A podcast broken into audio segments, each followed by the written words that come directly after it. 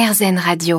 Une jardinière connectée qui reproduit la respiration humaine avec un peu de CO2 et une odeur imitant la transpiration de l'homme. Dans des proportions supportables, je vous rassure.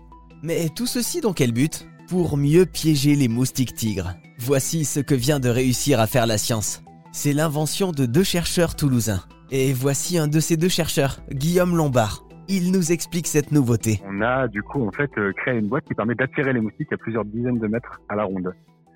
Euh, comment est-ce qu'on fait ça? En fait, on, imite la personne humaine. On parle de biomimétisme. Et donc pour ce faire, en fait, on émet du, du CO2, on imite la respiration humaine. On émet également une odeur pour l'odeur humaine, la transpiration. Et en fait, le moustique est attiré comme ça vers le piège.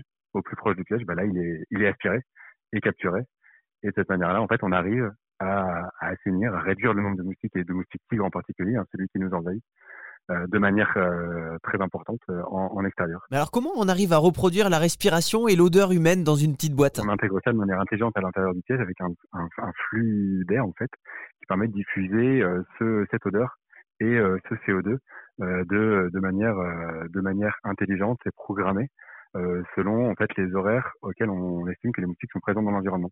D'accord. De cette manière-là, en fait, on arrive à les, à les, à les attirer et, euh, et, à les capturer de la manière la plus efficace possible tout au long de la journée. Et alors, ça veut dire que ça les attirerait plus que nous-mêmes et notre propre odeur? Non, c'est ça qui est intéressant, c'est qu'en fait, c'est à considérer comme un traitement de fond. En fait, parce que le piège va être là euh, dans l'environnement, euh, en fait, en continu, euh, que les moustiques vont se faire attirer progressivement. Il faut s'imaginer en fait qu'on a au fond de son jardin, euh, en fait finalement euh, comme une personne humaine en fait qui serait là et qui en continu viendrait attirer puis aspirer les moustiques.